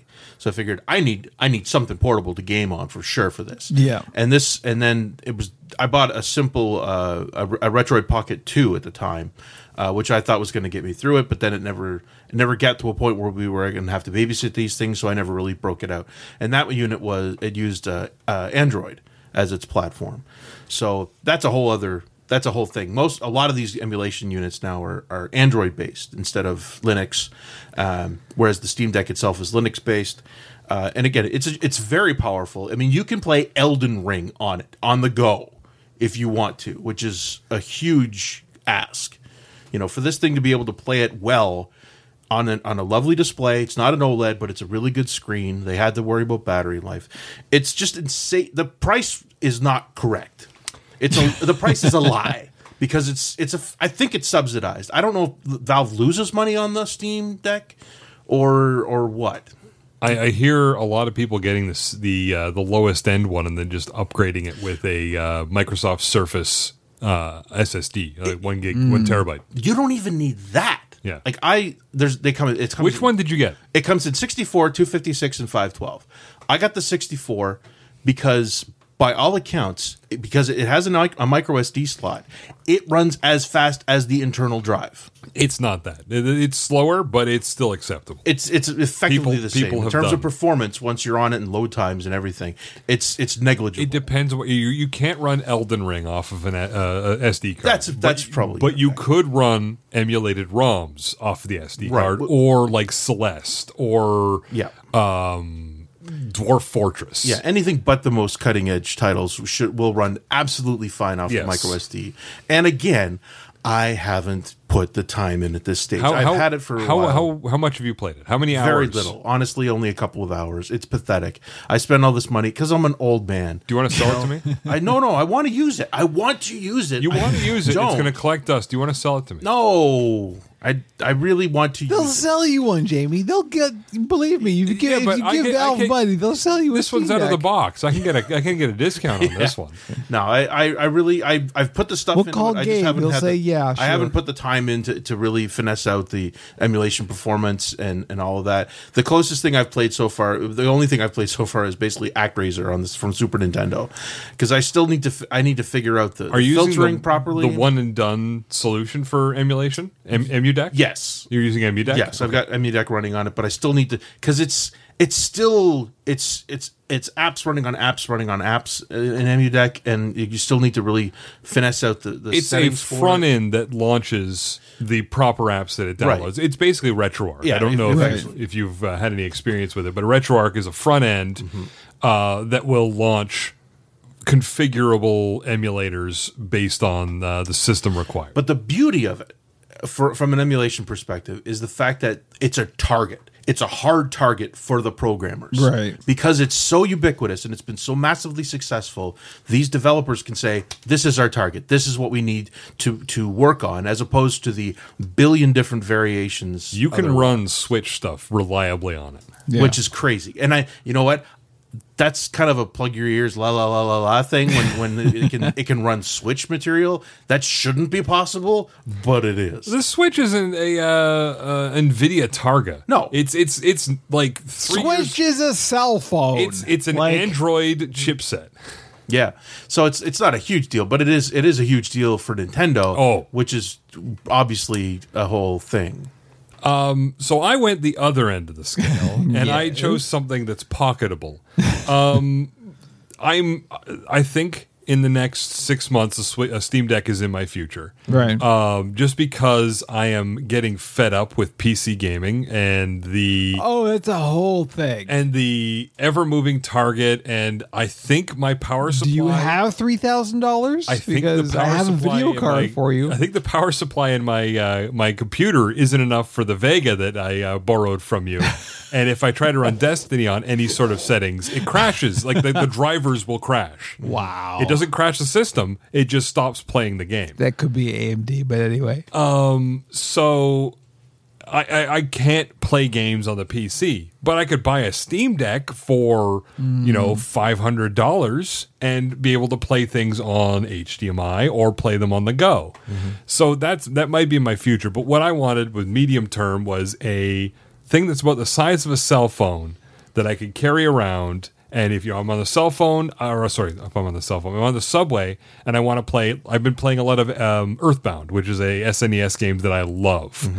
Um, I will walk to the subway, get on the subway, boot this thing up, play 45 minutes of Earthbound, make a save state, shut it down. So I got the uh, the Anbernic RG 353M, which is the metal. Is there a better name? No, it's a Chinese company and they Okay. love letters and numbers. But at All least right. the M stands for metal. It does. So there's there's Sure. three different ver- uh, versions of it. There's the 353P, which is plastic. It looks like a giant Super Nintendo controller with a ca- with a display in the middle. Which is fine. There is the uh, 353V and VS, which are which look like Game Boys. It's vertical. Right. Is the V. Um, one the V I believe will run Linux or Android, and the VS only runs Linux. And then there's the M, and this one will, if I take the SD card out of this, it boots into Linux Right. uh, sorry, it boots into Android, and I can do Android emulators. And Android's a, like a little bit better at higher end emulation on this thing, but the uh, interface is a dog's breakfast. Um, if I put a SD card in uh, SD card one, it will boot into a Linux variation of my uh, my my choice. Uh, there are three big players, and I'm running unofficial OS, which is a fork of JELOS, which is just enough Linux operating system. oh, the names. It's they How clever can we be? so Anbernic pissed off the JELOS developers by on some models including their OS with the device without clearing it with them. And now they've pulled That'll do it. They've pulled the um, Rockchip targets out of their operating system, and now it's only on official OS that works on these devices. Um, there's also ArkOS, which is very good. It's not as polished as JELOS. Uh, JELOS has got a very good menuing system, whereas ArkOS still looks like a like if you ever use a Raspberry Pi and you've got to go to these weird terminal uh, windows to do things, it's like that. It just kicks you out of it a little bit. But this is amazing for everything. Like I've got uh, Amiga games on this. I have Super Nintendo, NES, um, everything. Dreamcast. Dream uh, up, up to Dreamcast. Dreamcast is about the limit. I can run Crazy Taxi on this thing and it works fine. Um, I've got a couple Sega Saturn games on it. I don't have any PS1 games because I never had a PS1 and it never really interested me as a platform. come on, come at me online. Okay. Me either. I think I played some Final Fantasy thing on a PS1. but I my main target is uh, the Super Nintendo, the Neo Geo, and the TurboGrafx 16 or the PC Engine as it's known overseas. And the key with th- with this unit is is the screen. It's a four by three screen, like Right. a, like a normal television aspect. It's an ratio. optically bonded screen too, so it's a very nice looking screen. Yeah. Like the glass is bonded to the screen. Um, if you have a, a glass on top of the screen, you get light bleed in the corners. And it Sure. looks like hell. Yeah. So this is one of the first devices that have a really good looking uh, IPS optically bonded screen in a four by three aspect ratio, which is perfect for the Super Nintendo. It's perfect for the Genesis. It's perfect for the NES. Anything up to Dreamcast before they started getting into HD. Um, Game Boy runs its own, so you get a little bit of a border on the sides, and Game Boy Advance is a little narrower, so you get a little bit of border at the top and bottom. But those are the only consoles that don't completely fill that screen. and this is where things get weird. Is is this? Oh, this is where things get so weird. it's it's a question of scaling. Mm-hmm. This is where shit gets insane because that's a 640 by 480 screen, which is a classic resolution Mm-hmm. for computers. I think like that's what we were used to. But the resolution for the consoles we grew up with weren't 640 by 480. No. they were really really low resolution. So and it's it's how do you scale it up to that 640 by 480? This is where I I snapped, and that's that. Like when I was looking at these, I was so close to buying that unit, and then people were talking about, oh, but this this machine has a slightly larger screen, and it's it's it's five by three, but that's perfect for scaling exactly triple the resolution, and that's when my eyes started to cross. But I mean, because the the quality, it'll give you a better quality image if it Yeah. can scale perfectly. Then there's there's no finessing. You don't have weird li- pixel bleed or leftover elements. But it's also a larger screen. It's not something you're going to be able to just throw in any bag or throw in your pocket. Exactly, and, and that's and that's obviously the, the the real question is is is how are you planning on using this, and in what environment are you going to use? Like even the Steam Deck, I took it with me on my my on my recent flight, and I I just didn't want to use it. I'm a big guy, so like if I got my arms out and I'm holding it, I'm still going to bump into people Yeah, that are yeah. next to me on the airplane. The screen on it is big enough that you could have put it on the tray table in front of you, But I want to hold it. That's the thing. It doesn't have. I'd, I'd have to have like a, another controller if I really wanted to do that. which you can do. which you can absolutely do. But honestly, I still I feel like it's got to be part of the the you have to play it as it lays in terms of the hardware. That one's a little easier to just have in front of you on an airplane. You're it'd be just like reading a book. It's it's this is a little bit bigger. So I didn't even try to break it out and, and see how it felt on the flight. Also, I was trying to finish uh, Chuck Wendig's new book uh, Wanderers last uh, the last flight I was on. So uh, shout out Chuck Wendig. so in, but in- it- Good old Chuck. I, you definitely listen. friend of the podcast. yes this it was the scaling that was driving me nuts like trying to trying to find that target and the unit that did the better scaling was like 250 300 dollars and then it, that's basically just buy the fucking steam deck at that Yeah. point so i just at that point i just snapped i should have bought that i went higher and that's fine but You could still go back and get one of these. oh rest assured um, I, I've got resources. Yeah. I've got toss sets. I like whatever you need. Yeah. If you get one of these things, I, I can I can hook you up. But the kicker, and, and this is this is the blessing and the curse. I have a very short commute. Commuting is a huge way people use these Yeah. devices. Is when they have that long transit to, to, to get where they're going. And mine is blessedly short, and it's not long enough for me to use anything. Really. I mean, I guess that's why I have absolutely no interest in handhelds because I work from home. exactly, and that is a big part of it. I mean, it's it's great. Like I, I would have really liked it um, at airports. Just Yeah. be able to break it out and do something at an airport, and then be able to put it back in my bag, and then you know read on the plane because I may not want to play a video game. But it's great for the you know thirty minutes I'm on a subway. It's great if I'm waiting for something. If I go to a like an appointment and I'm sitting in a waiting room for a period of time, Because it's super portable. Yeah, I can have it with Yeah. me. Like the, I brought the Steam Deck with me on my trip because this winter was you know th- these last this last month has been brutal for travel because shit happens for whatever mm-hmm. reason. If, and I figured if I'm going to get stuck in an airport for three or four hours, I got my Steam Deck ready to go. For some reason, Sunwing doesn't fly where you were going.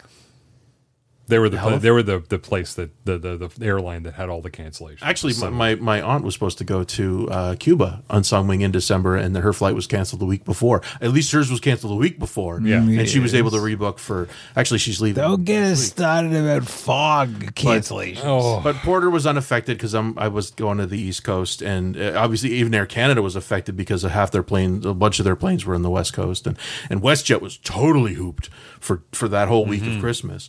Anyway, bottom line is there was a very good chance that you were going to get stuck in a friggin' airport for several hours, and in that case, I would have been ready to go. So anyway.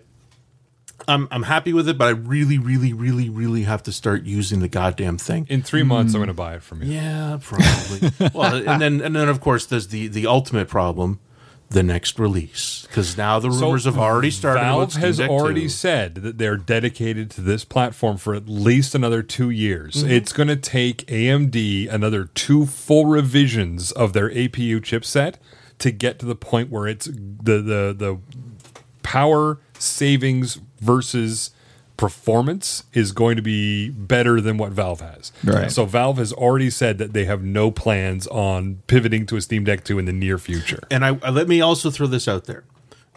There are easy games to play on it. There, like if you fire up Steam on the Steam Deck straight up, you can go to the store and it'll tell you which games play well on the Steam Deck. Yeah. with no bullshit. And there's a lot of them, a lot of great titles, Even including Elder. even Elden things Ring. that say unsupported, you can fire them up in, in many cases. And there are some titles that require work. And that's where it, it you're going to lose some people is because when you've got to worry about which version of Proton are you running and, and these Mm. other elements because there's a lot going on under the hood You to can make also- a Windows game work in a Linux environment. You can also install Windows on it. You can 100%. I'm sure that affects the performance on a, on a to a point, but Maybe a bit, but Yeah. you could run Destiny at that point because Destiny will not let you play on Linux because BattlEye, their anti-cheat system, doesn't work properly under Linux. I so if you could do a quick flash and jump over to Windows and play it on that and then they're flash back to they're Linux. saying that they're, the dual booting is coming soon. Mm-hmm. Like they the Valve has pushed out, I think, forty or fifty uh, updates to the Steam Deck in uh, the two months that it's been out. Yeah. it's quite remarkable Um, the support. So at some point in the near future, you'll be able to dual boot between Steam Deck OS and Windows for those few games that you need to have a Windows on. Right. But the form factor is great. It's a good size. I'm I'm extremely tempted. Yeah, it's it's not light, but it's you know like you can kind of rest yourself and hold it. Uh, but I haven't tried to play a game for two hours and then felt, oh my god, Sure. what have I done? I've heard nothing but good things Yeah, the no, Deck. it's remar- I'm I'm stunned. I'm stunned that it got released in the form that it did. We're at the point now where you can order one and get one in a couple of weeks. In two weeks, you could order like most of them now. I think the 64 meg one is the one that's the hardest to get right now because it's the cheapest one. But like 256, the 512 version, you could order it today and have it in two weeks. I will mention the only physical difference in the 512 version is that it comes with. Uh, it's not a different screen, it's but it's got, etched. It's a uh, etched glass. Oh, it's got screen. matte, yeah. and it isn't as reflective. Um, I have watched, I think, a thousand hours of videos on the Yeah. Steam Deck at this point. And there's a really like the, when I was looking at this thing, there's a, a, a YouTube channel called Retro Game Corps Mm-hmm. who does handhelds. All he does is is these emulation handhelds, Steam Decks. There's a whole bunch. There is a whole world of Windows handhelds out there, you wouldn't even know. There's like six or eight different manufacturers that make Windows handheld machines. It's crazy. for playing video games. Um, but that's all he does, and he he did a a a comparison of a 64 meg or 64 gigabyte Steam Deck and the 512, and it is immensely noticeable how little reflection you get on that the the 512 screen because it's etched. But it's mostly for places like out, being outdoors. Sure. that's where you're really going to see the difference. So anyway, uh, that's that's uh, where I stand. So in handheld world. I am half tempted to get a Miyoo Mini at this point, just because it's an even smaller version that you could keep in like a go bag or your back pocket if you needed to play something. I don't think I'm going to get it, but enough people are really hot on it that it's Yeah. it's like a Game Boy form factor. I think this Anbernic is just where I want it to It be. It's- it's- seems good. It's It a seems like- PSP style Yeah. thing where the, the controls flank that's the screen. That's smaller than the PSP. Yeah, no, it's but it's the, the same kind of the, the, Yeah. the PSP or M- Game Boy Advance design where there's controls on one side, a screen, and then controls on the other side. Yeah. The vertical style is really nice too, though, and I, I think it's more if you're used to like, playing the old Game Boy. The I problem with the ones with it. sticks on them is the sticks are both very low. So if you're trying to do Right. something that requires one stick and buttons Mm-hmm. or a stick and a D-pad, your hands are in a very unnatural position. That's the, the one thing I've heard that from a lot of sense. people that on makes this. a lot of sense. Uh, so this is why I like the candy bar or the PSP style ones. But if you aim low and you really only want to emulate up to like Super Nintendo, God, you can get uh, like 60 bucks yeah, US. 50, 60 bucks to, to play everything ever made in that world. up to PS1. Like Yeah. the PS1 games that use the D-pad, you are you are set. yeah. Um, it, it is ripe out there, and the Miyoo Mini, I think, is what a lot of people aim at who who just want like no analog stuff, just D-pad gaming up to PS1. It's apparently if you can get one because they only do drops of about 100 units every four days as they get their manufacturing capacity. Yeah. What a crazy world where you live in for that. Like that's that's a vector now for for people. Like People- we're gonna make a hundred at a time. People at 5 a.m. Eastern are on refre- refreshing AliExpress web pages to try to get one of a hundred uh, of these things. William Gibson knew. Uh, what do we got here? So Jamie, So I have a group of people uh, that I do retro computer stuff with. yeah, My uh, a, a close personal friend of mine runs a online store that sells stuff for Amigas, Commodores, uh, Cocos, uh, the the um, Trash eighty, and the uh, Color Computer. Um, and we every month we get together and we just kind of have a, a Zoom meeting and, and talk about stuff. And this last time, they they said, you know, why don't we fire up Tabletop Simulator and play some board games in Tabletop Simulator? And it was extremely neat. I had bought Tabletop Simulator. I don't know. I would be surprised if anybody that is listening to this doesn't own tabletop Like simulator, five? and you may not even know it. Five years ago, I think I got it, and I just never fired up. I think a bunch of people were like, "Yeah, we should play something on tabletop simulator." So we actually did, and we played um, Horrified, which is an actual Universal Monsters licensed game. I did not know that. Um, so like Dracula's in it, the Wolfman's in it, the uh, Creature from the Black Lagoon. Uh, we played the basic campaign on that, and it was a lot of fun. Like it, there, are, there are different ones online. So that if you look on the Steam Workshop, there are all kinds of games. It's the copyright violation playground. I was gonna say It's yeah, no, so it's it's the Wild West. It but really we is. we grabbed one that was scripted and so you don't have to know the rules there are buttons that will put things in play where they're Mm-hmm. supposed to go so we played the scripted version and we were able to you know do like board setup is click on this click on this click on this everything's in place and we had uh, we were going up against the uh, creature from the black lagoon and dracula because that's the recommended intro scenario Dracula is in the intro. Yes, uh, and Poor each Bella. each uh, monster has a unique way of neutralizing it. Like Dracula has four caskets at different points in the uh, map because it's a big board game, and there's different. Like there's a crypt, there's a dungeon, there's this place and this place, and there's a casket in each. And if your character gets there, you have to have a certain number of damage by color. So you pick up items as one of your moves during the game, and if there's a red item and it does up to six damage, you could take that and destroy one of uh, Dracula's caskets. And if you destroy all four caskets, then you can destroy Dracula by do- meeting certain other things. So it's it's a whole. You remember your your Dungeons and Dragons like board games that you, you lay out the tiles. It's it's like a simplified version of that. You have one map and different monsters utilize it differently. Like Right. Creature of the Black Lagoon can use waterways. And Dracula can't. Dracula has to follow the, the, the roads and bridges.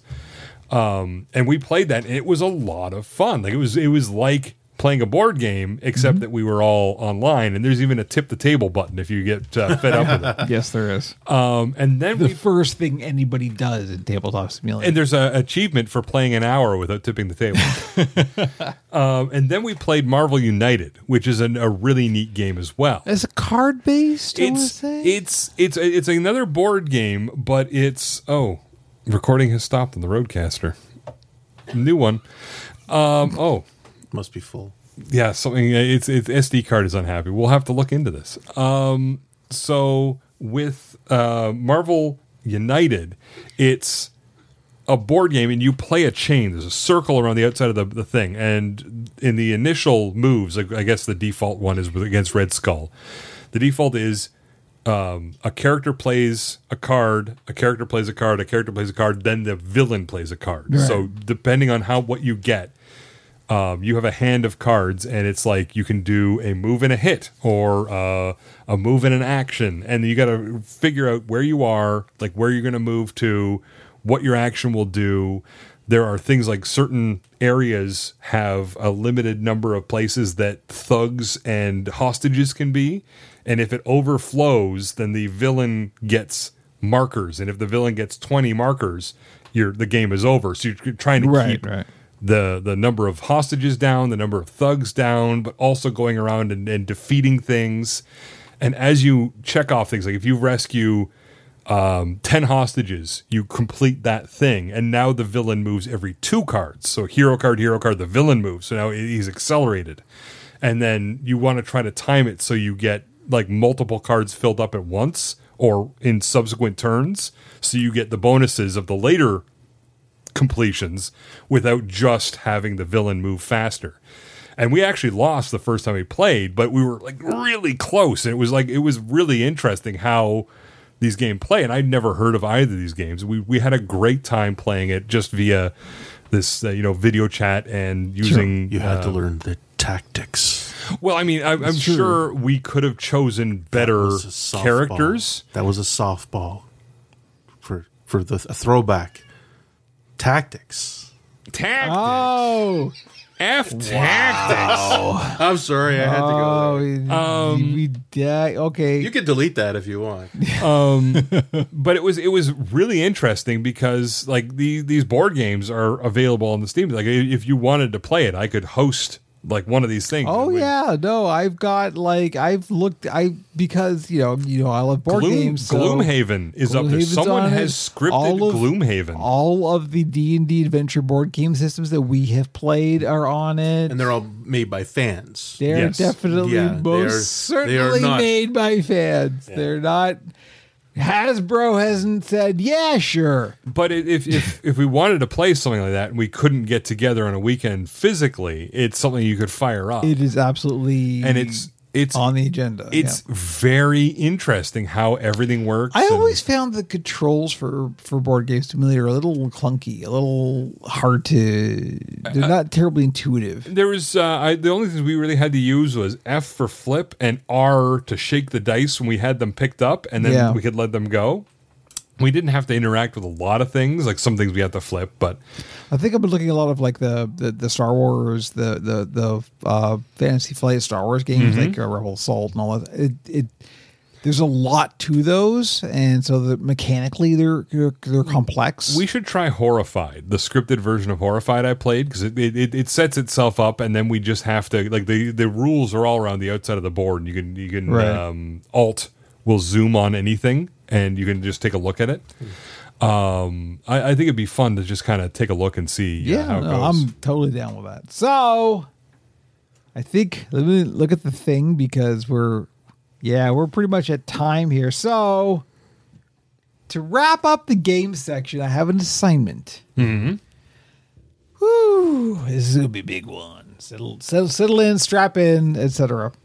Um, because we want like a kind of structure to this section. I have it also because we're not necessarily going to be talking about like the most recent games or we're not like covering the games media. We'll talk about that stuff if it comes up, but uh, we want to kind of have a more reflective, nuanced, uh, introspective version of talking about games. Um, here's what we're going to do for the next, I don't know, however many episodes. I want each of us to assemble our list of the top five video games of all time that we have ever played. The games that have meant the most to us. The games that have changed our idea of what a video game can be and what it means and how a video game works. Five. We're going to go through one per episode. We're going to roll the dice, decide who who goes first, and we're going to go from five to one. So we need to rate them. Okay, So so, we they need, have to be in we, order. we need to rate them from five to one. And uh, so what we, we need to decide is so it's possible that the same game could appear on multiple lists, Mm-hmm. right? So we need to kind of figure out. We're a diverse crew. We I are a would diverse really crew. be surprised if two of us called the same game. But it's possible the same. It, it is unlikely, but possible that the same game could appear on multiple lists. Mm-hmm. So, like Doom, for example, like you know that that may that may be my number three or Jamie's number one. Like who knows? Mm-hmm. But if that does come up, what do we do? No, I think I think our experiences will still be I, individual. yeah, no, I think if uh, like if everyone had Doom at some point in the thing, like we all had different experiences with Doom. Like, Yeah. we we came at it different directions. We were different ages when we got to it, so it might mean something different to you than it did for me when I got to yeah. it. Um, but I'm going to go out there and I'm going to say Doom's probably not on my list.